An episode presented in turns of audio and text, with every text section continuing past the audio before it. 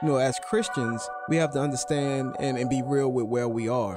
That's what we have to see first, individually. And what where our mindset is and what we desire. Airing the Addisons.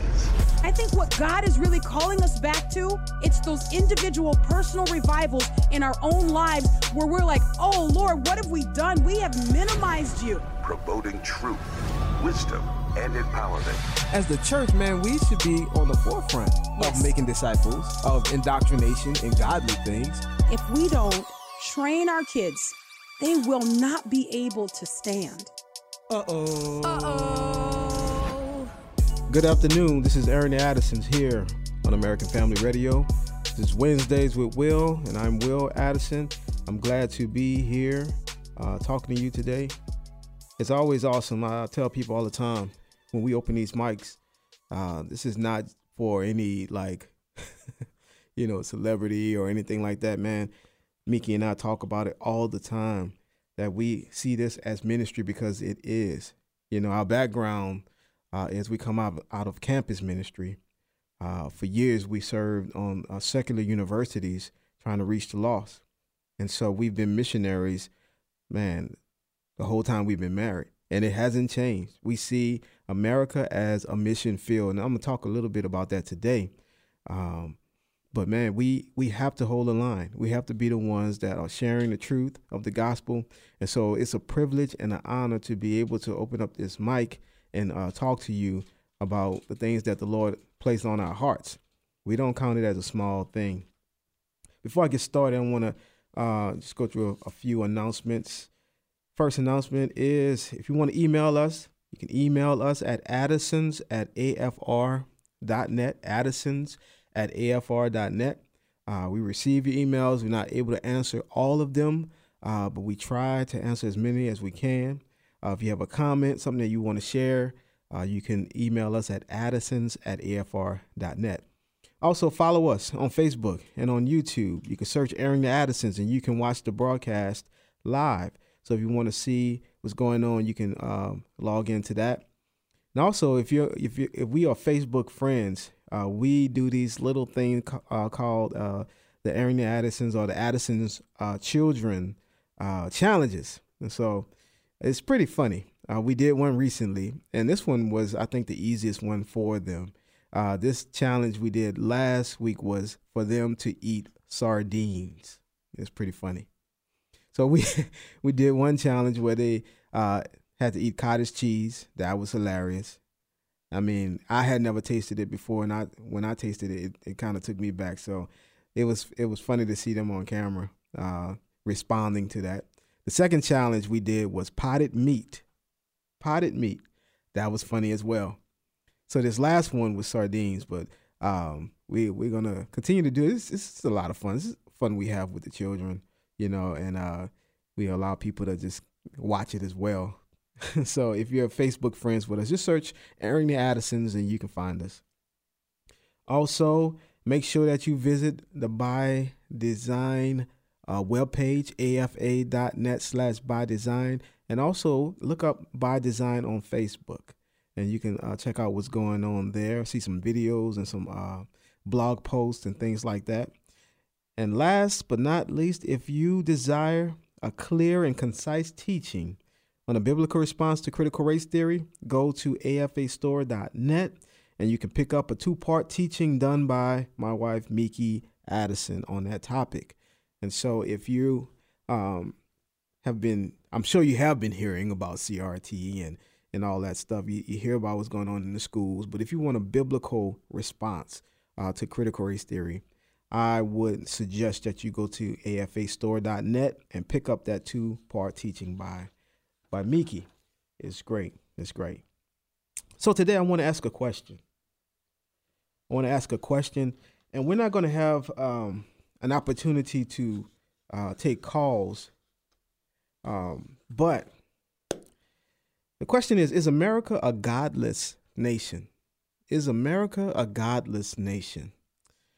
I received a call from someone. Um, I don't know when the call came in, but it was in the messages, and it was a good call. It was a brother that, that called, and he mentioned that he listened to the show, and um, he, he likes the show.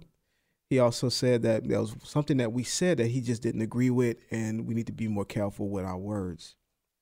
So he proceeded to say that we, and I don't remember which show it was, but we mentioned that America was a godless nation. And uh, to his point, he said that uh, we need to be careful with our words. We don't need to be speaking death, you know, that we need to speak uh, life and, and, and good words over our country. And uh, and basically he said he, re he rebuked everything that was said concerning that. And I was like, okay. So evidently he believed that, you know, there's some uh, power, creative powers in our words, that if we say certain things like that, that's how it's going to be. Are we pronouncing curses upon the country? And I know from, uh, for, for a matter of fact, from, you know, our hearts, that that's not what we are aiming to do. Uh, we are pointing out that there are things that are happening in our country. And man, as we look at those things, we have to ask the question, like, where are we pertaining uh, to our relationship with God as a country? You know, the things that are going on. Can we say that we are uh, uh, really one nation under God? Can we really say that in God we trust? When you look at what's going on and what's happening, you know, it's not that we're trying to, uh, you know, speak certain things upon the country, but we're just bringing to light what's happening, and it shows us where we are. And so there's a few questions that we should really ask ourselves. What makes a nation a godless nation? Um, what are the biblical references uh, to being a godless nation? How do we, or how does a, does a nation, how does a nation go from godly to godless? How does that happen? Does America qualify as being a, a godless nation? And how does uh, recognizing where the country is, how does recognizing where we are help us in evangelism? Because I think it has a role to play even in, in our evangelism efforts, that we understand where we are so that we are able to properly be a witness, be a witness. And so we're going to talk about that a little bit today. And some people may disagree with what I say, and that's fine. You know, but I, I, I'm going to attempt to point out, you know, from Scripture, you know, some things uh, pertaining to our country, you know, things that we can look at and say, man, are we here? Are we there? What are we doing here? You know, I have a, a article that I, I want to read some of it to you um, concerning this. And also, we're going to look at the Scripture. So the Bible says in Psalm chapter thirty-three, verse eight to uh, twenty-two, it says, "Let all the earth fear the Lord. Let all the earth fear the Lord. Let all the inhabitants of the world stand in awe of him. For he spoke, and it was done. He commanded, and it stood fast. The Lord nullifies the counsels of the, of the nations. The Lord nullifies the counsels of the nations. He frustrates the plans of the peoples. The counsel of the Lord stands forever, the plans of his heart from generation to generation. Blessed is the nation whose God is the Lord. Blessed is the nation whose God is the Lord, the people whom he has chosen for his own inheritance. The Lord looks from heaven. He sees all the sons of men. From his dwelling place, he looks out on the inhabitants of the earth, he who fashions the hearts of them all, he who understands all their works. The king is not saved by a mighty army. A warrior is not delivered by great strength. A horse is a false hope for victory. A horse is a false hope for victory, nor does it deliver anyone by its great strength. Behold, the eye of the Lord is on those who fear him, on those who hope for his loving kindness, to deliver their soul from death and to keep them alive in famine. Our soul waits for the Lord. He is our help and our shield. For our heart rejoices in him, because we trust in his holy name. Let your loving kindness, O Lord, be upon us according uh, as we have hoped in you." Psalm chapter thirty-three, verse eight to twenty-two. We can look at that and we can get an indication of a nation that a nation that is blessed by the Lord. a nation that uh, adheres to the Lord. Let all the earth fear the Lord. There has to be a fear of the Lord. In order to be in good standing with the Lord, there has to be a fear and a reverence for God. And also, you know, a, a healthy fear that, man, he is God. His wrath is real. His judgment is real. And blessed are the people, blessed are the ones of the nation whose God is the Lord. Blessed is the nation whose God is the Lord. Not only on a uh, national motto or on what's on our dollar bills, that, you know, that having those proclamations on there does not mean that we are blessed by the Lord. And it, it does not mean that we are a nation that's unto God. We have to really look at this thing. Sometimes we get it conflated. Sometimes we get it, it, it, it all twisted that because we are in America, therefore we are blessed. Well, I will submit that we are a blessed nation, a blessed people. But does that mean that we are in good standing with God? Does that mean that some of the blessings that we have been uh, given, that we that they're not slipping away? And it's because we have turned away from God. It's because we have turned away from God. I would say there there's a lot of indications that we have turned away from God. One of the things that we ha- we have to do as a nation, because and and this this has happened. A surefire way that you become a godless nation is if you forget God. If you forget God, what does that mean? I'm not talking about don't say you, your grace before you eat. We should do that. But I'm that's you know, or uh, uh, I'm talking about a nation that has forgotten God. We see what that's like in the, in the scriptures. Even Israel forgot God. They did their thing and they became wicked. And God had to judge them. God had to, you know, uh, uh, let some things happen. They had to get in, go into captivity, go into bondage because they forgot God. Remember uh, Deuteronomy chapter eight? I want to read it. It says, and I know I won't be able to, to finish all of this. It says, all the, na- all the commandments that I am commanding you today, you shall be careful to do, that you may live and multiply and go in and possess the land which the Lord swore to give to your forefathers. You shall remember all the way which the Lord your God has led you in the wilderness these forty years, that he might humble you. He led you all these years that he might humble you. That's amazing. Testing you to know what was in your heart, whether you would keep his commandments or not.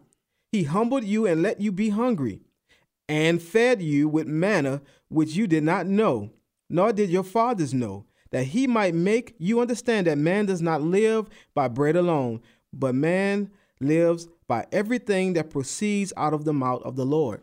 So he allowed these things to happen. He allowed them to be hungry, and then he fed them so that they would know where, where their source was, was in the Lord. So man should not live by bread alone, but uh, man lives by everything that proceeds out of the mouth of the Lord. Your clothing did not wear out on you. Amazing. Nor did your foot swell these forty years. He said, I, I gave you health. I gave you wellness all this time. Thus, you are to know in your heart that the Lord your God was di- disciplining you just as man disciplines his son.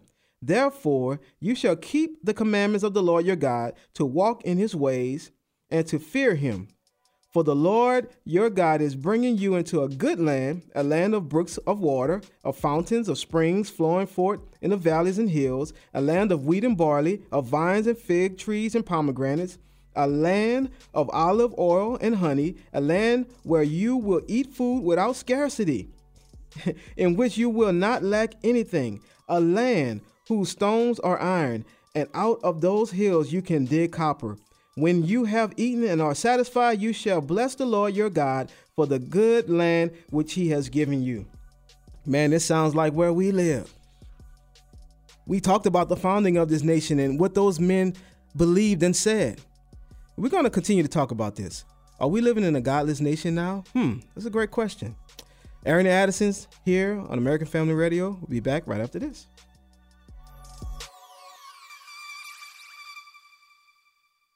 I'm screaming out, set me on fire, set me on fire, make me a blaze till my heart expire. Set me on fire, set me on fire, as I give you praise and lift your name higher. Lord, set me on fire, set me on fire, make me a blaze till my heart expire. Set me on fire, set me on fire, as I give you praise and lift your name higher. This is Airing the Addisons here on American Family Radio. Uh, Wil Addison joining you right now for Wednesdays with Wil, and we're asking the question, is America a godless nation? And look, once again, I'll tell you, I love being American. I love, you know, living where I live. God has ordained for me to be here. He, you know, placed me where I needed to be in this, in this, uh, this country. But we have to be real when we look at certain things that are going on and ask the question, man, have we just gone away from God? Um, and I would I would suggest that, man, we have, and we, we're going to talk more about that. But I was reading in Deuteronomy chapter eight, and God was uh, giving through Mo- Moses um, the instruction that the people would receive, that they don't forget about God. He was, he was reminding them that they were hungry. He, he allowed them to go hungry so that he can feed them. So that he could feed them. He was allowing different things to happen so that he could take care of them, so they would understand that, man, God is our source. Not, you know, what we've done and what we've been able to do. Not even the land that we are bring, going into, because it wasn't because there were some righteous people that he brought them into this good land. But he provided for them. He provided for them. I want to finish reading uh, Deuteronomy chapter eight, picking up at verse eleven. And this is it. He said, beware that you do not forget the Lord your God by not keeping his commandments and his ordinances and his statutes, which I am commanding you today. Otherwise, when you have eaten and are satisfied and have built good houses and lived in them, and when your your herds and your flocks multiply and your silver and gold multiply and all that you have multiplies, then your heart will become proud, and you will forget the Lord your God, who brought you out from the land of Egypt, out of the house of slavery. He led you through the great and terrible wilderness with its fiery serpents and scorpions and thirsty ground where there was no water. He brought water for you out of the rock of flint. In the wilderness, he fed you manna, which your fathers did not know, that he might humble you and that he might test you to do good for you in the end. Otherwise, you may say in your heart, my power and the strength of my hand made me this wealth. Look, that's the attitude that we, we have sometimes in this country, even as Christians. We, we have this uh, pick myself up by my own bootstrap type mentality that sometimes can work against us, because we start to rely on our own abilities and not even look at the Lord, the one that brought us to this place, the one that made us prosperous. Man, we have to guard our hearts to make sure that we're not saying this, that my power and the strength of my hand made me this wealth. Really? But you shall remember the Lord your God, for it is he who is giving you power to make wealth. It all stems from him, that he may confirm his covenant, which he swore to your fathers, as it is this day. It shall come about, if you ever forget the Lord your God and go after other gods and serve them and worship them, I testify against you today that you will surely perish, like the nations that the Lord makes to perish before you. So you shall perish, because you would not listen to the voice of the Lord your God. Look, I know this is a word to the to the people of Israel, but th- there are lessons in this for us today.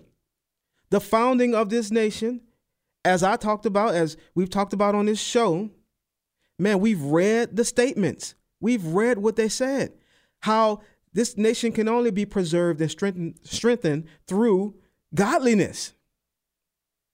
You got to ask the question, so does America qualify as being a godless nation? And again, the, the, the founders talked about the importance of God, morals, integrity, Christianity, the Bible, was the success and the survival of this nation. So we have to ask another question. Is this the same sentiment that we have today? Am I saying that the founders were perfect? No. They were they were men. They they had flaws. But they understood that in order for a nation to be blessed, that the God of the nation had to be the Lord. Today, is that the case of our politicians or even the general public? Have we gone away from those foundations that have made this place a sturdy, a sturdy uh, place, a strong place? Take, for instance, abortion. Now, we know that there's a fight going on. There's, you know, Supreme Court is hearing cases, uh, the, the case now, Dobbs. But at the same time, you got to sit back and ask yourself, wow, we've been going since nineteen seventy-three with legalized abortion. That's a long time. That innocent life has been slaughtered a long time. So I have to ask, well, how or what makes us better than the people who worship Molech, sacrificing their children to this false god? How is America better than better than those people? I'm just asking. Sexual deviancy. How are we better than Rome in our practices? People will look at Rome. We, we all will look at Rome and say, man, that was a wicked nation, man. That, whoa, Rome.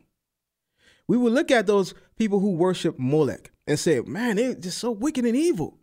But yet we put up with abortion in our borders. How are we better? We've allowed this whole transgenderism thing to take over. Homosexual marriage, which is not marriage as, at all. So how are we going to look at Rome and say, man, that's a wicked nation, but man, we're blessed. God and country, you know, we're blessed over here. Come on.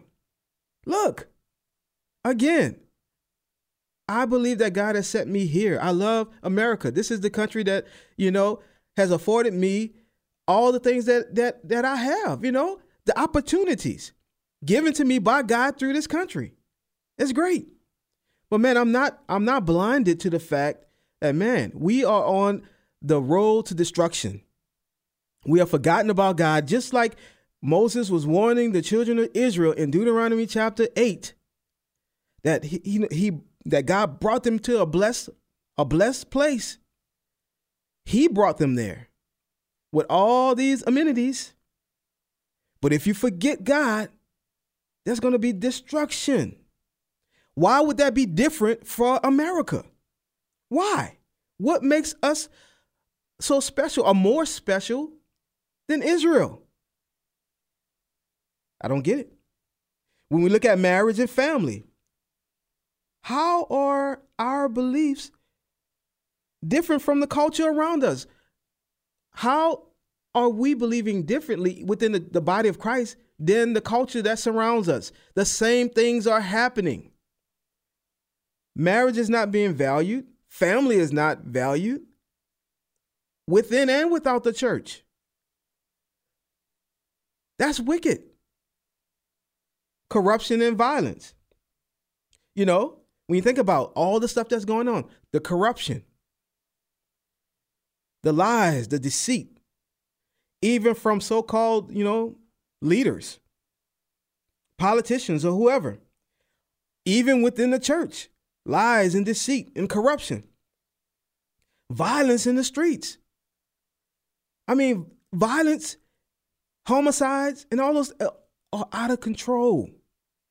So, are we a godly nation? I'm just asking. How are we different from the Cretans? Talked about uh, in Titus chapter one, twelve. It says, um, one of themselves, a prophet of their own, said the Cretans are liars, evil beasts, lazy gluttons. Are we different from Cretans? Or how are we different from Scythians, spoken of in Colossians? Scythians were a barbaric, warrior-like people They were they were rough, man. They were like Vikings. They were just, you know, they would go and, and torment the people from Colossae. That's why when Paul was saying there's no Jew, no Greek, there's no slave or free, Scythian. That's why they were in there, because these people knew who the Scythians were. They were terrorist type people, but the gospel had reached them. And so he's saying now in Christ, we all one. But man, are we different than the Scythians? The barbaric stuff that we do in this country? Come on. See, we have gotten to a point in America, as Ken Ham puts it in his book, uh, Gospel Reset. And what we are dealing with is not Peter, the Apostle Peter, to the Jews, admonishing them in what the prophet said and the call back to uh, this rich history, because we had that. We had the foundation here of a, a rich history within the Lord. You know, like the founding of the nation was based upon biblical principles, but we're not there today. See, that would be Peter to the Jews, calling, recalling to them the words of the prophets. They would understand that. But today, what we're dealing with in our culture is Paul speaking on Mars Hill, the Areopagus, people who don't know God. There's a portion of this book, it's called Gospel Reset uh, by, by Ken Ham. And I want to read a, a, just a little portion of it, a couple portions. It says, in Acts chapter two, Peter preached to Jews, while in Acts chapter seventeen, Paul preached to Greeks. Their approaches were different based upon the worldviews of their audiences. The Jews in Acts chapter two believed and thought and viewed their world from a Jewish perspective. They already knew and understood what the Bible teaches about creation, sin, and other topics. However, the Greeks in Acts chapter seventeen did not have a foundational knowledge of biblical teachings on creation, sin, and other matters. He says America as a culture, in fact, the entire Western world, used to be like the Jews in this respect, but that's no longer the case. Our culture has declined. Yes, it has, having become more like the Greeks. Biblical illiteracy, having little or no knowledge of God, about God and the Bible, is becoming a rule rather than an exception. Even so, most churches still teach kids in their Sunday schools as if we are still in this Jewish style culture instead of the Greek culture we find ourselves in. And this is so true, that we once had a culture where when you talk about God and, and you would say maybe God and country, or like, man, you know, things like that, where people understood it was God. We talked about God as being the one who was the benefactor, the, giving the, the the the gifts and the rights to the country, like the that the country hinged on the relationship with God. Not so today, because there's a lot of people who are growing up, they have been unchurched, they don't understand what's going on as far as, you know, Christianity. As a matter of fact, they don't like it. They stay far, far, far away from it. I want to read another portion of, of something that Ken Ham said in this book. He said, so going back to Acts chapter seventeen and Paul's preaching to the Greeks, how could he explain the gospel to them so that they understood it? How could he uh, build the right sort of house or, or so it would stand? He would need to remove any wrong foundation and then construct the right foundation so that the structure could be built. The Greek culture had the wrong foundation of man's word instead of God's word. And Paul would need to explain, starting at the very beginning, the correct history and ensure they understood terms like God and sin so they could comprehend the message. And that's precisely what he did. Many miss this important point because they are not looking at the big picture uh, here concerning Paul's response to the Greeks' non-understanding of the message of the gospel. When he went to Mars Hill, looked around and saw all these altars and temples they had, he noticed the altar to the unknown God. He basically said, let me tell you who he is. And then he defined the creator of God, of the God of the Bible. That's where we are, folks. That's where we are. A lot of the young people who are growing up, they're growing up unchurched. They don't know. They're not the same. And so we have to understand that this nation is not a nation that's godly. Now, am I saying that there are no godly people within the nation? No. I'm not saying that at all. There's a lot of godly people here. But when you look in and survey the land and what's going on, man, it's clear that there has to be a revival that takes place in this country. We are not, you know, built upon the rock anymore. Like, we have come down and been far removed. We're like Acts chapter seventeen. We are, we're like the, the Greeks here. We're not like the Jews who already knew and had a tradition of what it was, you know, to be a people of God. We're talking to a whole different audience. We have gotten to a point in America that we have to just come to the understanding that it's not like our grandparents or our great-grandparents or even the founders. Like, we've strayed away from that. And it's, I have to look at the church when I when I see, see these type of things. But is there hope? Yes, there's hope. We're going to continue to talk about this. The question is, is America a godless nation? Is America a godless nation? Look, I, I want us to be real about this and understand, because in order for us to understand where we are, it help it helps us to get to where we need to, to, to get to. But if we deny where we are, it's going to be hard to get to where we need to, because we're in denial. We don't believe that we need this. This is Airing the Addisons here on American Family Radio, Wednesdays with Wil. We'll be back right after this.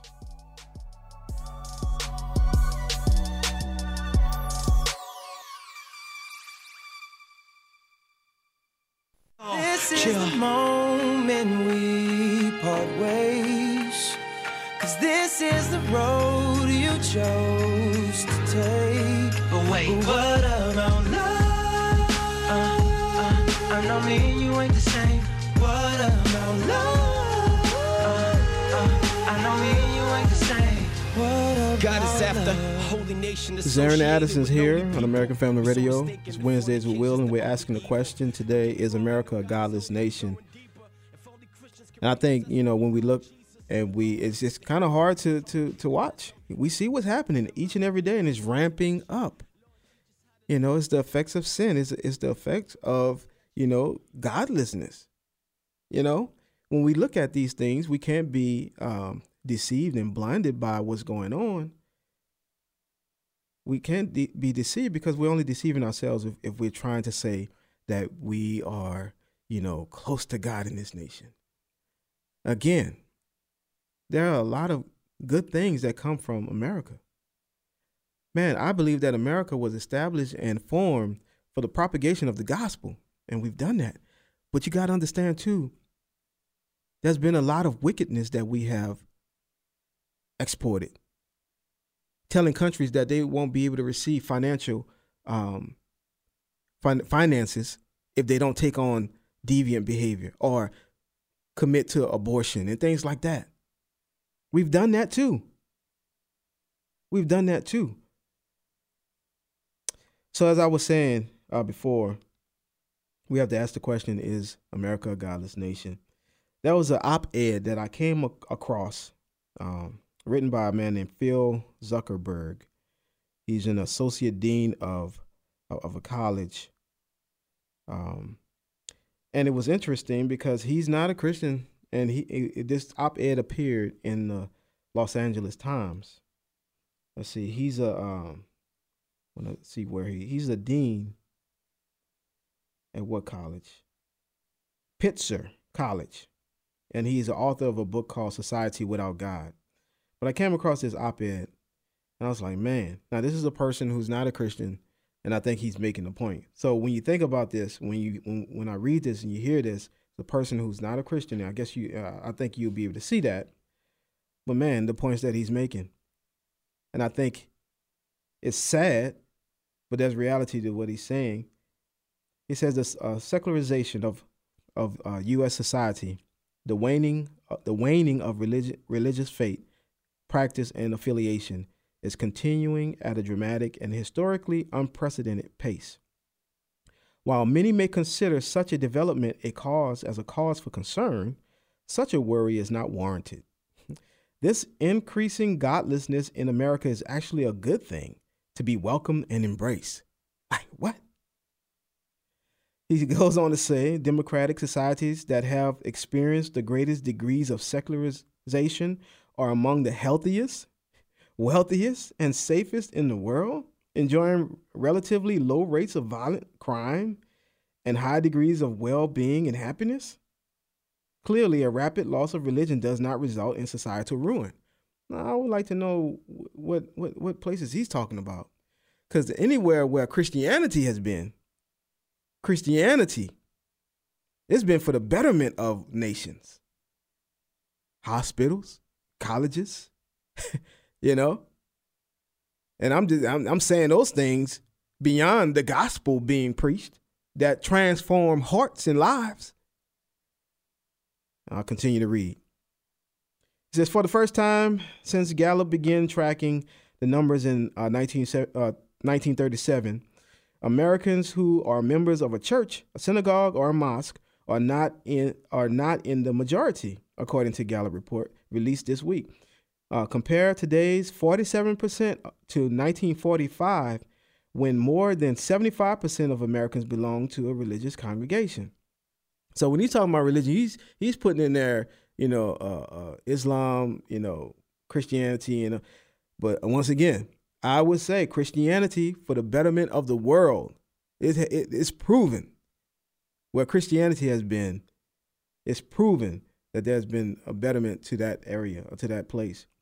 He goes on to say this decline in religious affiliation aligns closely with many uh, similar secularizing trends. For example, in the early nineteen seventies, only one in twenty Americans claimed none as their religion. Only twenty, one in twenty. But today, it is closer to one in three. Wow.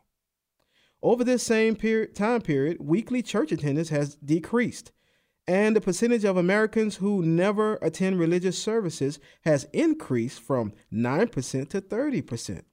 Hmm. Those numbers are telling. Those numbers are, are telling. Now, again, this is not a Christian, but he's making a point why, for him, why godlessness is good. Anyway, he says in nineteen seventy-six, nearly forty percent of Americans said they believed that the Bible was the actual word of God to be taken literally. nineteen seventy-six. Today, only about a quarter of Americans believe that, with slightly more decreeing the Bible is simply a collection of fables, history, and morality tales written by men. And the percentage of Americans who confidently believe in God's existence without a doubt has declined from sixty-three percent in nineteen ninety to fifty-three percent today. Those numbers bring out a reality. I think there has been a going away from God as a culture, as a nation.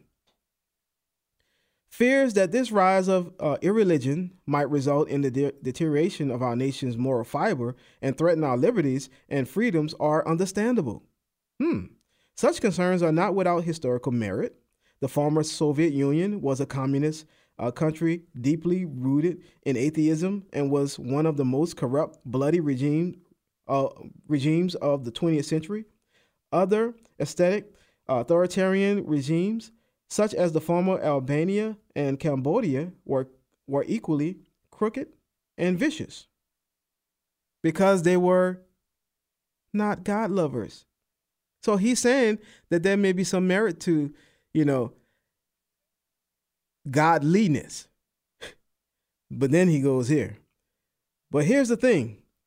They were all godless dictatorships that tried to forcibly destroy religion by persecuting the faithful, actively oppressing religious institutions, and making it uh, demagogue, demagogic cult out of their uh, thuggerish rulers. Such coercive secularization is indeed something to dread. So he's saying that's not what's happening in America. Christians are not being forced to, like, you know, give up their rights. Hmm. Like, I don't know where he's living, but I don't know if he's seeing the things that we're seeing. I don't know if he knows about Jack Phillips and, you know, all the different cases and things that are going on. Man, there are things that are happening right now in America That ha- that that has to cause you to pause and think, like, where are we? And then he goes on to say, however, there is another alternative kind of secularization, one that emerges organically, a, a, a secularization that emerges organically. It just happens over time. It's, you know, amid free and open societies where human rights, including religious freedoms, are, up, up, are upheld and respected. No, because when you have this type of stuff going on, religious freedoms are not upheld and protected because they're at odds with those ideologies. It's impossible. That it it don't happen like that. He's man, he's deluded in his in his thinking.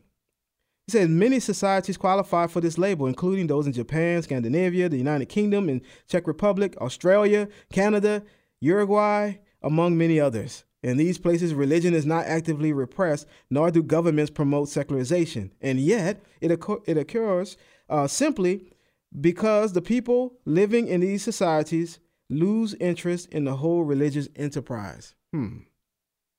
Now, I bet these nations that he listed, if you go there and you go do some research into like what's going on there, man, these, these places are not good places. There's a lot going on. He mentioned Australia. Man, they're under some of the strictest lockdowns that you hear of. Like, things are, man. But he's trying to paint it like, wow, these are great places. And these are, you know, secularization has happened, and it's not oppressive. Come on, man. He says organ, uh, organic secularization can occur for many reasons. It happens when members of a society become better educated. Ooh, so Christians, y'all dumb. That's what he's saying. Or, he says organic secularization can occur for many reasons. It happens when members of society become better educated, more prosperous. Oh, okay. And live safer, more secure, and more peaceful lives. When societies experience increases in, so, in uh, social isolation, when people have better health care, when more women hold paying jobs, when more people wait longer to get married and have kids, all of these, especially in combination, can decrease religiosity. Yeah, because it's going against God's standard. It's, yes, it's going to decrease religiosity. You're talking about having a secular, a secular nation, a secular uh, place to dwell. Another major factor is the um, ubiquity of the internet, which provides open windows to alternative worldviews. So this type of person want alternative worldviews. That biblical worldview, ah, you don't need that. That's craziness. They need, you need to be in a society where there's alternative worldviews and different cultures can corrode religious conviction. He's for this, that religious conviction need to be corroded. Wow.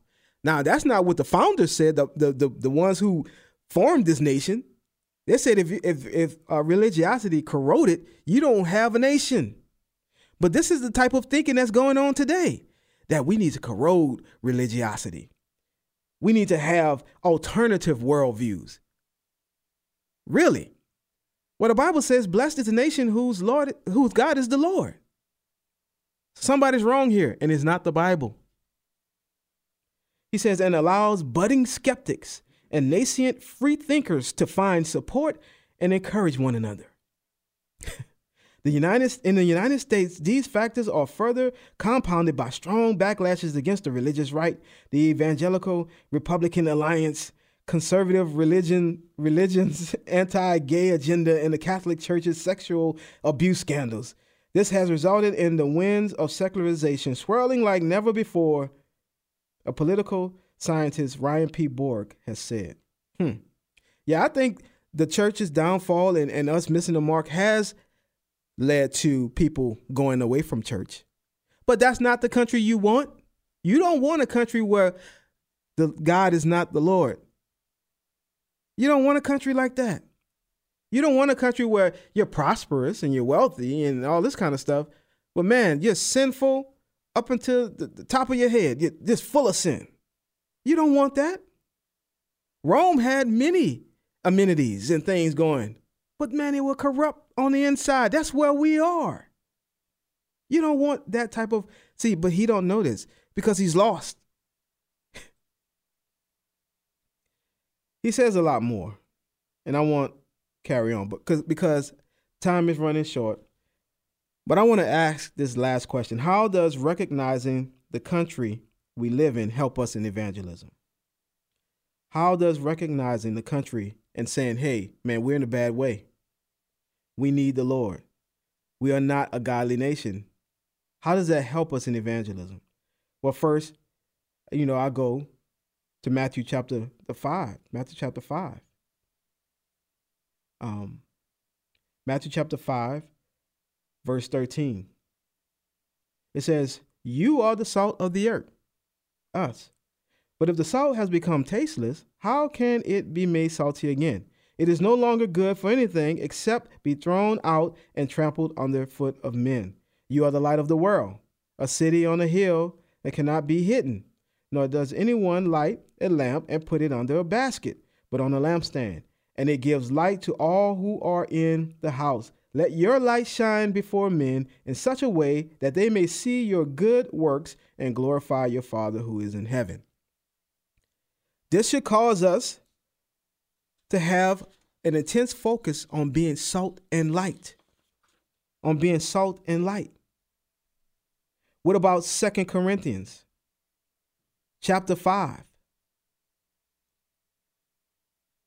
Here it talks about, and starting at verse eleven, therefore knowing the fear of the Lord, we persuade men, but we are made manifest to God, and I hope that we are made manifest also in, in your consciences. We are not again commending ourselves to you, but are giving you an occasion to be proud of us, so that you will have an answer for those who take pride in appearance and not in heart. And it goes down, and, he ta- and Paul talks about how we, therefore, if any man be in Christ, he's a new creation. The old things have passed away, and behold, new things have come. Now all these things are from God, who reconciled us to himself through Christ and gave us what? The ministry of reconciliation. It's through the gospel. It's through the gospel that we become a godly nation. You want to be a great nation? How to make America great again? As Christians, preach the gospel. Share with those who are lost. Have the mindset that that's, uh, Charles Spurgeon had. If sinners be damned, at least let them leap to hell over our dead bodies. And if they perish, let them perish with our arms wrapped about their knees, imploring them to stay. If hell must be filled, let it be filled in the uh, in the teeth of our exertions, and let not one go unwarned and unprayed for. That's the solution, the gospel. This has been Airing the Addison here on American Family Radio, Wednesdays with Wil. We'll be back tomorrow, Lord willing. God bless.